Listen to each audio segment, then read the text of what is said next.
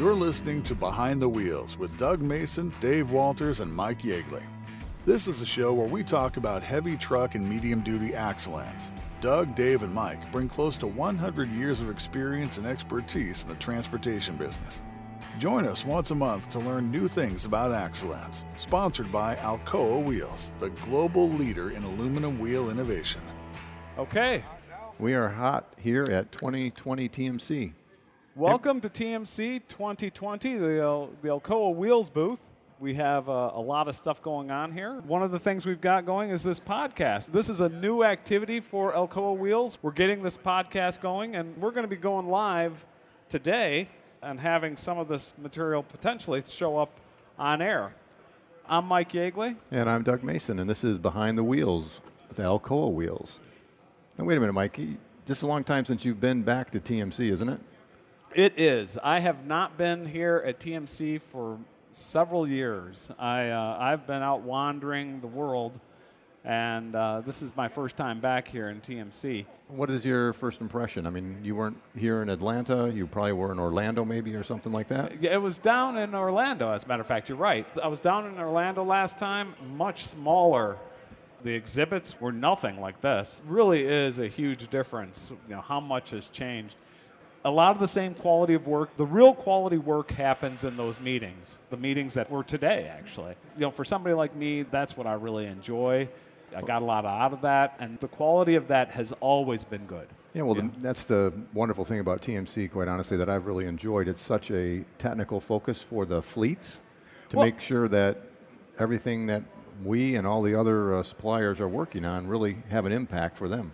You know, that brings up a good point. You know, one of the problems when I was in Europe, when I was in, in Asia, I continually had problems with uh, understanding what was going on with the fleets, what is happening on the fleet level. You can go talk to one fleet, two fleets.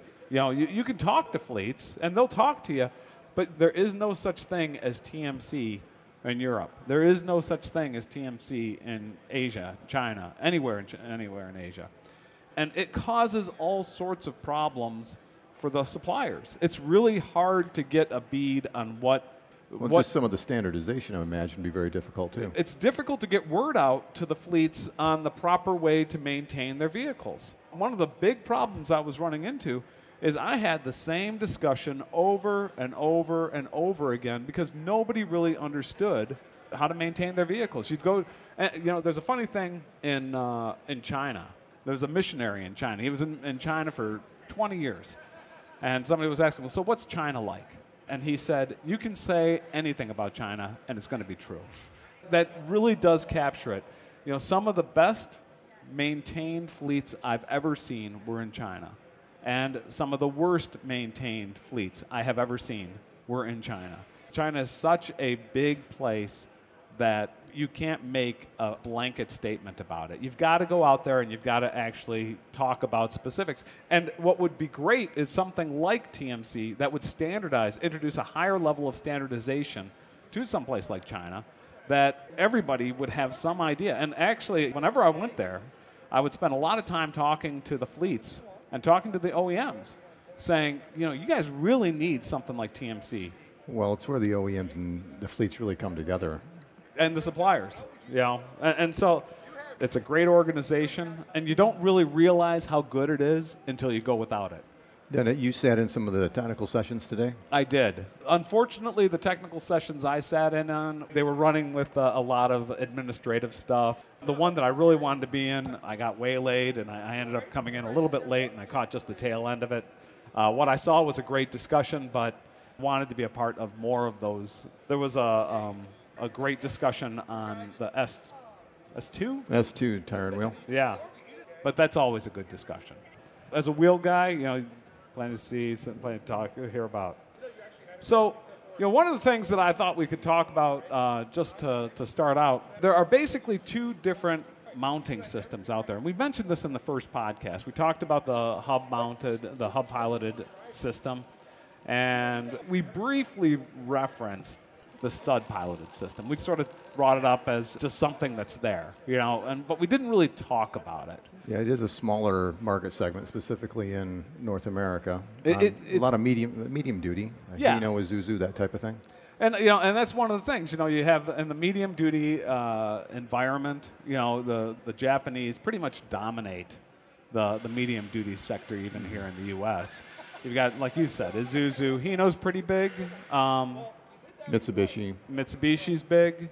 Of course, you know the big dog is going to be Ford, Ford and GM. You know they're going to they're going to dominate the, that well, space, but Ford, Ford owns it pretty much. but they're going to be, you know, that's sort of a an Econoline. You know, they've got the Econoline vans, but I'll tell you, I see an awful lot of uh, hub-piloted Asian vehicles out and you know just Yeah, driving around. And I, I don't know. I would say I don't know if it's the majority, but it's it's it seems like a lot. Do, do you have any idea what the Not the percentages, no, but I mean, the, with the Isuzu and the Hino, they are significantly, you know, all the cab overs are pretty much Right. uh, dominated by the, the ball seat, we would call it. And so there is uh, a big difference between uh, the ball seat and the standard that we would utilize on a 10 on 285 75, Right. you know, two piece flange nut setup.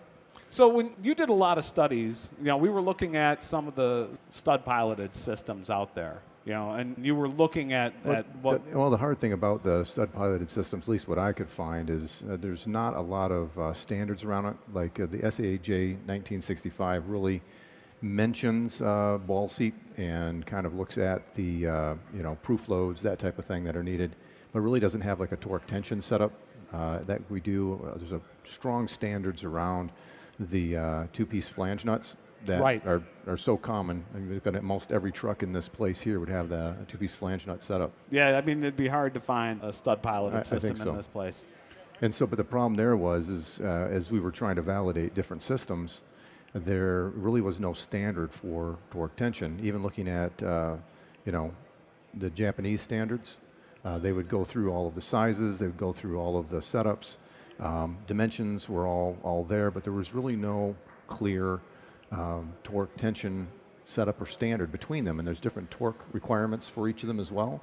And so that's a, one area that hasn't really been strongly standardized, and I don't know if there's really going to be a driving force for that because of the fact that most of the systems here, again, are two-piece flange nuts. I don't know how easy it would. I mean, it seems like it would be very, very difficult to standardize by itself. You know, Yeah. I- just the technical challenges of standardizing without giving out, you know, proprietary information. You know, if when I think of a, uh, a stud piloted system. I- I'm thinking about you know the coatings on the, the studs. I'm talking. I'm thinking about the Well, the, coatings on the nuts on the coatings on the nuts and the way it wears off. Right. I'm thinking about all that technology that's bound into that system.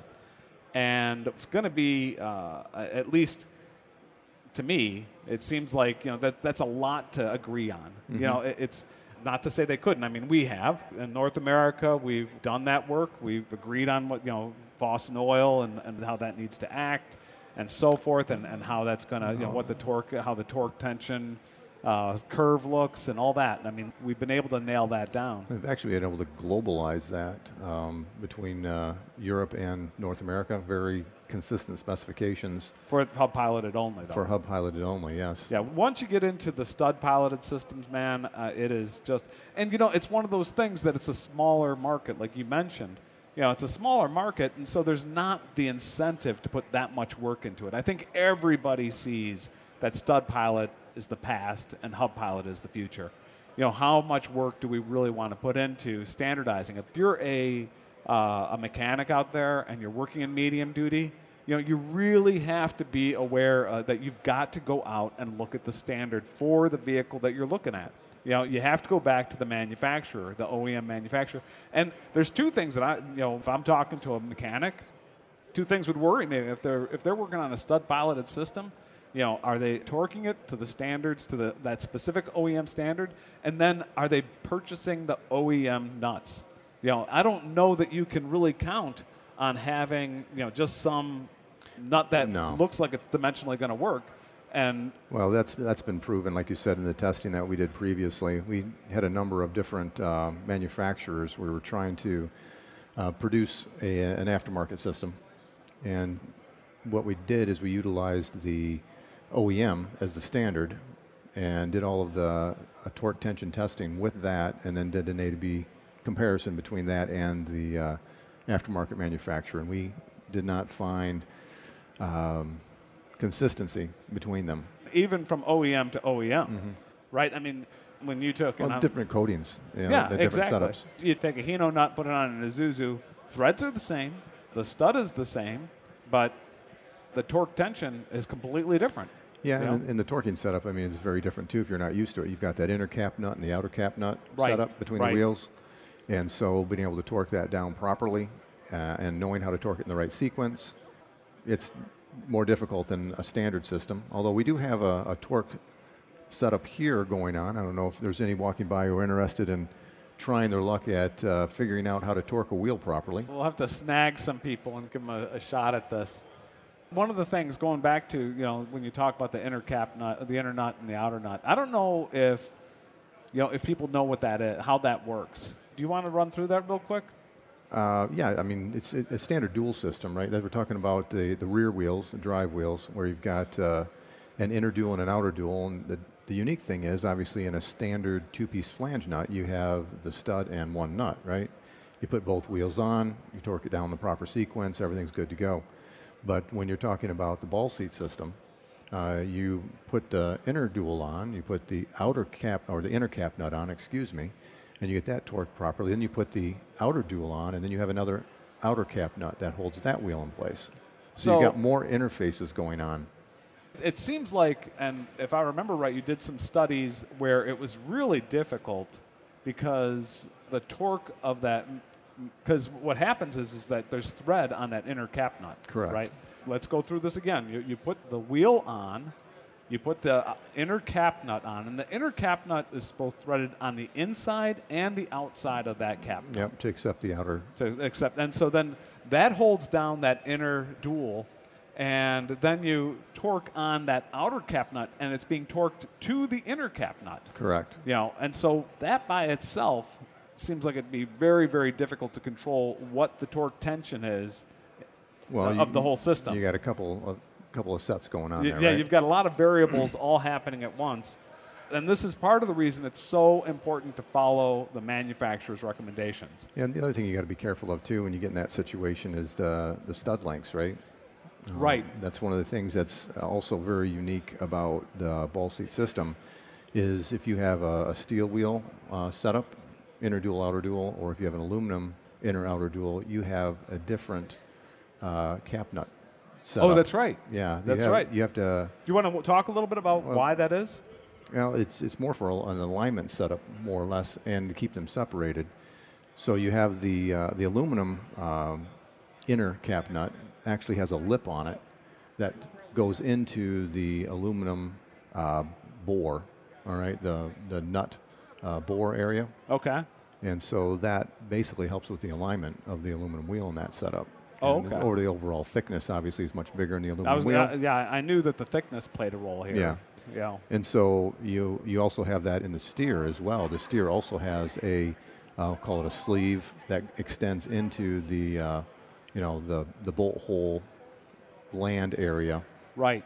So that that is the difference between them as well. And so you can get people can get confused. Think, well, I can just go ahead and use an aluminum wheel uh, with the standard nuts that I had delivered with the uh, the steel wheels I had. Right. that's not the case. Right. Right. You have to actually go out and buy those aluminum stud piloted. Yeah, you know, yeah. dual- du- I mean, everything gets way more complicated once you go to. And, and you know, the thing is, is once you go to stud piloted, and the thing is, is that you know they're still out there. There's still a lot lot. of stud piloted wheels out there that are being sold today. I don't know, you know, if Yeah, I uh, have no idea the percentages. Medium duty, like you said, is the biggest. And that's going to be of all of mostly steel. Yeah. That's it's mostly going to be steel guys who are going to have to deal with this, but it's it's still uh, uh, a pretty good pretty good size uh, market. You know, this actually gets me thinking about you know our mutual friend John Kinsler. Okay. Yeah, I was sitting down with John, and uh, we were talking about the hub piloted system. Okay. Yeah, and he was telling me about when he was part of the team that developed the hub piloted system, the, wrote the SAE specifications on it. it was sort of interesting. They were driving up and down, and I'm going to say it was uh, it It was was I eighty. was it It was I eighty. was it I eighty? Yeah, yep. The, the corridor. The, yep, the eighty ninety. Was it? Yep. Okay. Well, I was under the impression that it was up in Michigan. No, it was just uh, just south of the border. They were running along the 80-90 through Indiana and Ohio. Okay. Oh, that's right. Because uh, was he was he in, in Indiana back in those no, days? no, no. he just he just still been in the Detroit area. Okay. They would torque it up, and then they they drive with it for a little Yep. while, and then you know, That's how they figured out the whole SAJ 1965 setup. yeah, yeah. I actually sat down with him and went through some of those some of those papers. Um, uh, all Oh, really? of his, yeah. And I, actually, I made copies of everything that he did, and I've I've got a big file. Well, I, don't, I don't know if he wants to know that. that's true. Hey, we got our first contestant on the uh, the torque it up. See if Oh. he's going to do it in the right sequence here. It's looking promising. Uh, he looks like he knows what he's doing. This is I- good. I, I think I think he's getting a little bit of help.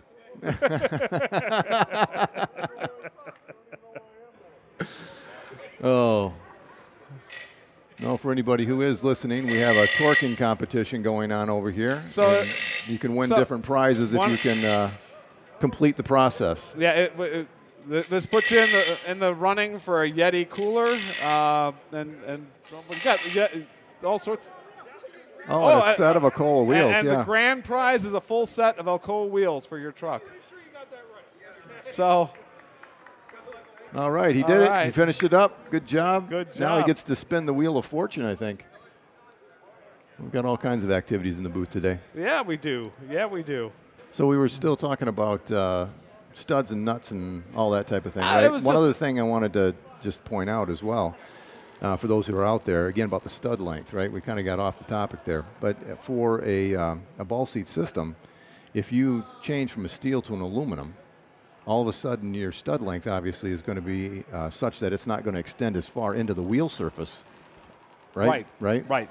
And so uh, the concern there is, is if you do not have enough stud length, that you're going to have a fulcrum that's too large for what's there, and you can actually uh, break the studs. Uh, you can have issues with the uh, with the uh, inner cap nuts and outer cap nut as well. Right. Oh, that's okay. We, we understand this is a working show here. Yeah. This is. We've got Buddy Basil uh, working away at untorquing a wheel properly. I don't know if he's doing it right, but uh, he's working at it. So anyway, that again, that, that stud length is important, um, so that you're you're not going to have issues on the road, and you're not going to uh, obviously break any studs off. So you're talking about in a still talking about stud piloted system, or Yeah, uh, yeah, that's actually e- every system out there. Stud length is a Well, huge, yeah. the thing is, with a standard, uh, you know, stud length on a standard uh, two-piece flange nut, it's very obvious if you've got full engagement, right? yeah, You can see the, the studs either flush or proud or or it could be you Yeah, know, you b- can below count the, the surface. threads Yeah, you can count the threads, and in some uh, some states that's important. I know that there's some OEMs that require you know one, two, three threads showing, and so that's that's a system where it's easy to tell if you've got a proper stud length. But in a ball seat system, you can't see it. Once you put that inner cap nut on, you have no idea where that stud is relative to the outer cap Oh. nut or the outer wheel, right? right, right, And right. so it's basically a hidden situation.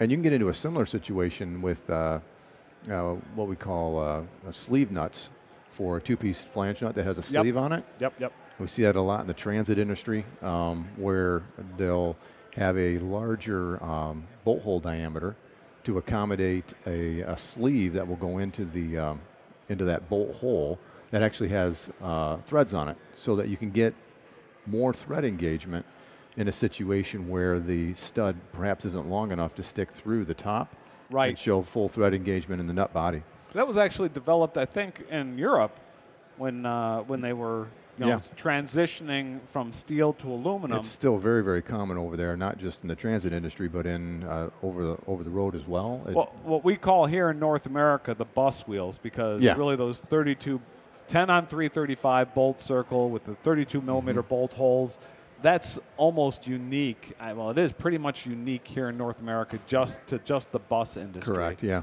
But in Europe, that's that's everything. Actually, I shouldn't Eh, just say every. Europe. It's but it's, it's, a large percentage. Oh yeah, yeah, Very well, large okay. percentage. That's the equivalent of the 10 on 2, 285 75 Yes, system that we yeah, have here. yeah. And that goes for not just Europe, that's Asia, that's South America. Oh, you're talking about just the bolt system itself. bolt yeah, the bolt system. circle. Yeah, that's right. It no, it, it predominates. Yeah. I was talking about the sleeve nut Yeah. situation over Well, there. It's much even- higher than here, but Even the sleeve nuts, uh, they do the same thing in China, for example.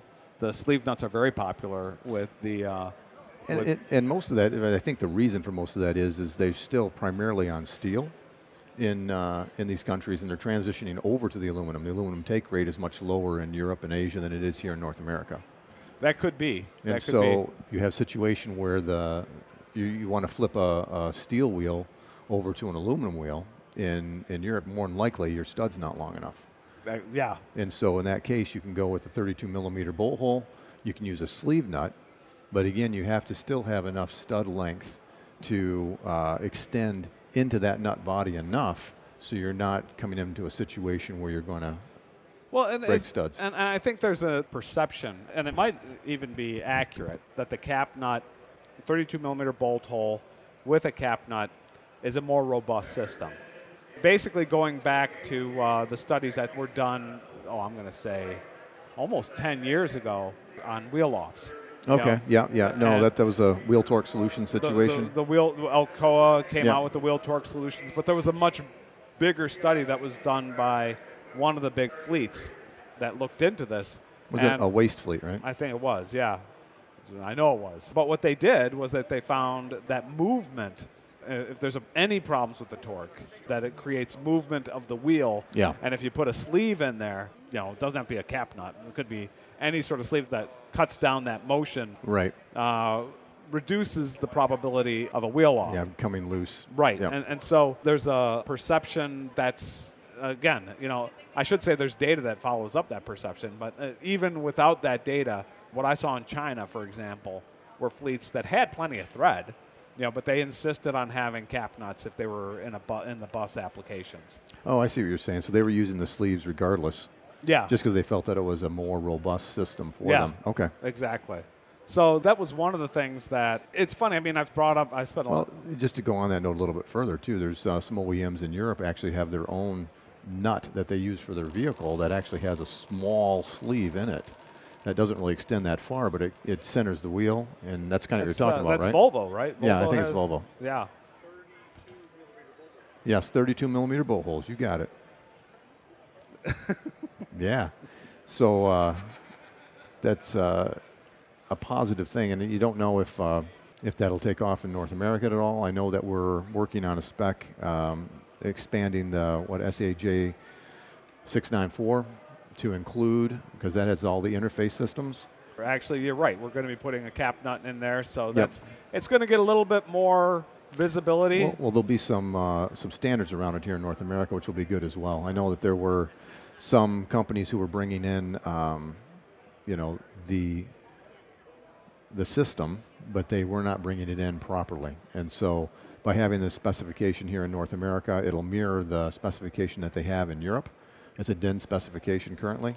And that I think uh, standardizes us more globally, which I think is a benefit. That's kind of what TMC is trying to do, is standardize things here in, in North America, and we'd like to relay that stuff over to uh, to Europe and Asia as well. And we can also bring some of the good practices that are in Europe and and elsewhere into uh, North America as well. Make it a better better Well, for the industry overall. Absolutely. There's so much that's going on globally, and there's so much opportunity for that crosstalk, for a little bit of information to come back from Europe. I, I know when I was traveling in Europe, there was a lot of interest in what's happening here, and there was also a lot of interest specifically in TMC. I think TMC did try to break into Europe, but the European market is there. You don't have the big fleets. yeah, it's you more know, it's more splintered, a lot, lot smaller. much same, more- the same thing in, in China as well. China is the right? same thing. Although China is developing quickly to be a uh, very much more like the U.S. I think China is going to be more likely to hit that sort of uh, a U.S. model. In Europe, typically because everything is, if you think of, let's say, Germany, I don't think Germany is as big as California, for example. Right, right, right. And so, so what you end up with is, you know, people aren't driving as long. that You don't have the long haul.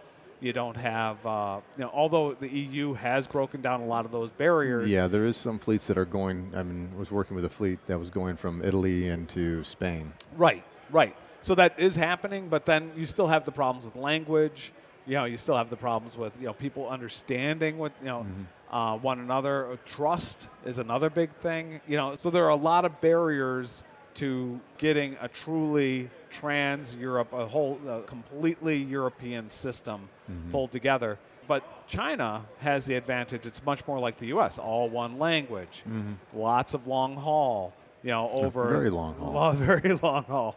And so I think China is better positioned to be uh, for something like TMC because what you really need are strong fleets. Otherwise, Well, they're going to drive it, right? Right. You need a small number of strong fleets to drive something like this, and that just doesn't exist in Europe. But it does exist. It is coming up quickly. I mean, I know of uh, 10,000 truck fleets that were three years ago were 100 truck fleets. Right. You know, you're just seeing this huge growth there and a huge consolidation.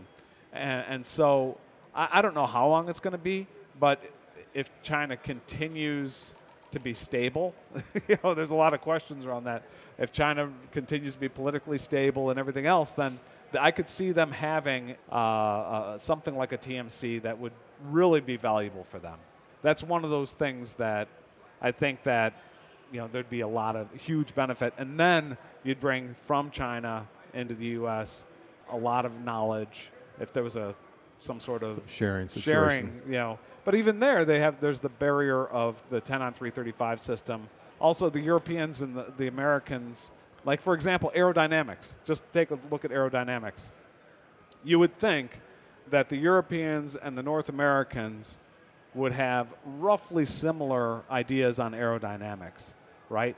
But the European standard for measuring aerodynamics is dramatically different from the North American standard for measuring aerodynamics. Now, I've read through the specs, but I'm not an aerodynamic expert, you know.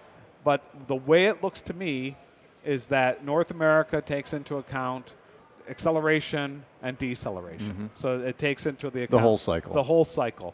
Where you know the Europeans have chosen. Last time I looked, uh, the Europeans have chosen to look at it from a perspective of, well, you know, there's a lot of variables that are going on when you're accelerating, a lot of variables that are going on when you're decelerating. We want to be in that sweet spot where we know we have rock solid confidence in the data that we're getting.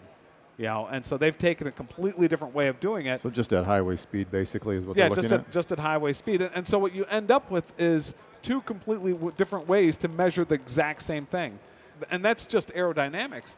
You start looking at something like 10 on 335, 10 on There's definitely 285. different 70. philosophy. A completely different philosophy. So you're not measuring the same thing anymore. You're measuring two different things. You know, when you're talking about a, uh, a European system and all the different maintenance issues they're dealing with, a lot of it's going to transition over, but the technology is so different.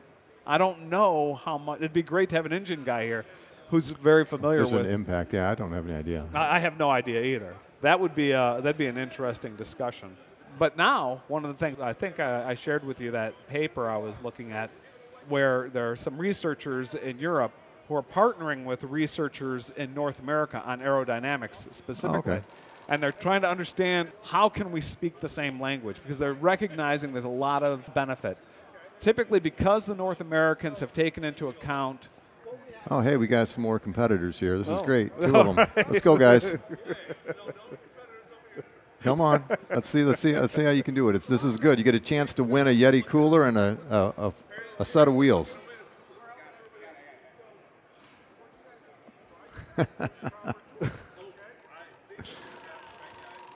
so anyway, back back to Europe. So then, the, you know, if they were trying to torque up a 10 on 335, would it be any different? No, that would not be any different. You're right. That would not be any different. What I'm trying to get at is that there are efforts to commonize where we can. You know, Yeah, I'm yeah. using this aerodynamic discussion as a Yeah, I don't uh, think they're ever going to standardize on the bolt circle. Uh, that's just so ingrained now between the two. But it's interesting here in North America is we, we run both, we do. and We I do. don't know if that's true in Europe. No, I don't no. think they run. They run uh, uh, some what eight on 275, which would be standard here with North America. So you get more into the smaller wheels. right. There would be some more commonization, but on the 22 and a half by eight and a quarter or 22 and a half by nine, it's the 10 on 335 in Europe and Right. 10 on 285-75 here, right? So yeah, yeah. The thing is, is the only market that I know of in the whole world, and, and I'm sure there are more, but the only one I know of that uses both 10 on 335 and 10 on 285-75 is Vietnam. Oh, really? Yeah, because what Vietnam uh, they do is they buy the third-hand trucks from Okay. wherever they can get them in the world. Okay. So they're, they're picking up trucks from North America. They're picking up trucks from Europe, South America, wherever. So wait, now help me out. with the- In China, is it's 10 on 285-75? No, 10 on 335. Okay, that's what I thought. Okay. So the- they all- followed Europe. They followed the whole world. When Japan, in in 2010, Japan made the decision they were going to go to hub piloted. Mm-hmm. Up until that point, Japan was always stud piloted. Yep. And they just lived right to stud piloted, and they were the last man standing when it came to stud piloted in heavy duty applications. And they flipped to 10 on 335? in 2010. The funniest thing is that they did it all as one. The whole country flipped on January 1st, 2010. All the OEMs flipped to the 10 on 335 hub piloted system. We'd have a hard time doing that here. We, w- we, we would have a hard time doing it. You know, I think it's probably a good time to take a break. Okay. Sponsored by Alcoa Wheels, the global leader in aluminum wheel innovation, manufacturing, and technology. Inventing the first forged aluminum wheel in 1948, its team of experts continue to develop the most lightweight, efficient, and high performing commercial vehicle aluminum wheel products. Bringing you revolutionary innovations like Alcoa Dura-Bright wheels, Alcoa DuraBlack wheels, the new Alcoa Wheels hubboard technology, and the lightest truck wheel on the market, Alcoa Ultra One 22.5 by 8.25 wheel. Alcoa Wheels, the global leader in aluminum wheel innovation.